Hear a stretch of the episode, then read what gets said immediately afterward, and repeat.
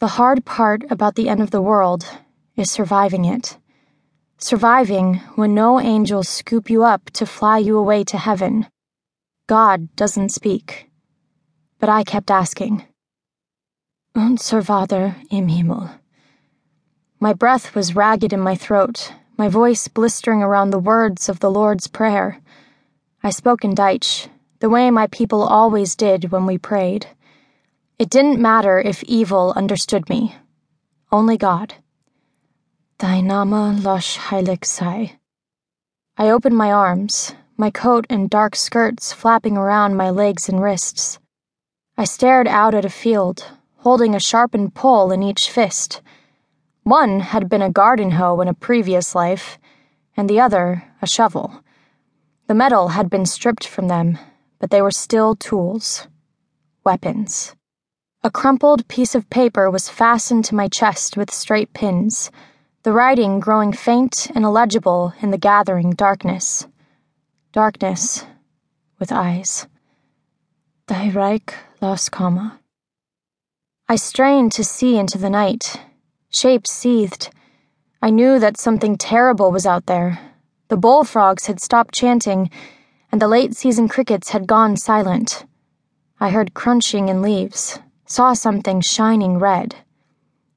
Die Vila Loshke Dusai. My knuckles whitened on the wood in my hands. Bonnet! Come on! My head snapped around, my bonnet string slapping my chin. I could see two familiar figures retreating behind me. A short, round woman scurried through the field. Her platinum hair was bright against the night, almost appearing as a moon bobbing along churning water. She reached a nervous white horse who was pawing at the earth, clambered clumsily onto its back. Between her and me, a lanky shadow in a dark jacket gestured at me with white hands. Alex. Bonnet that was Alex's nickname for me. My real name is Katie. Alex said that God did not rule the end of the world. Alex said the end of the world was ruled by sun and darkness, by time. And time was one thing we had very little of. The light had drained out of the day, and we were vulnerable. I saw Alex taking off his jacket, wading through the grass toward me. I swallowed.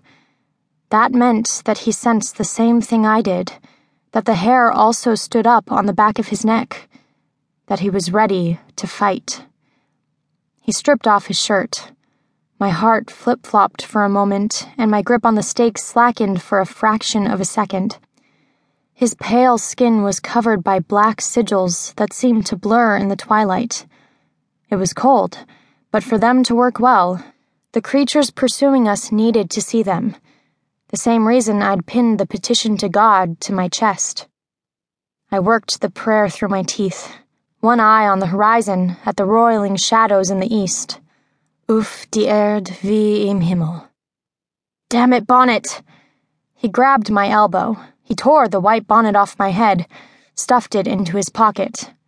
I snatched at the strings. Don't! This thing makes you a target. I could see you from all the way back there.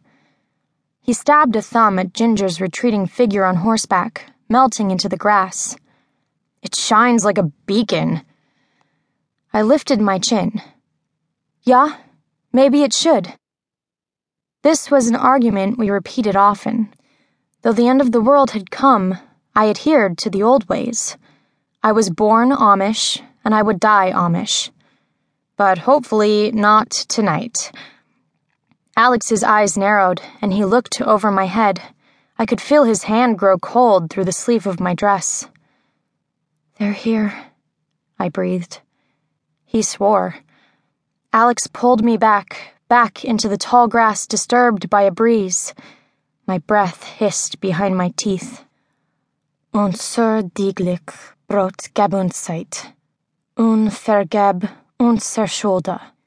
Wie mir die Vergeve, wo uns schuldig sind.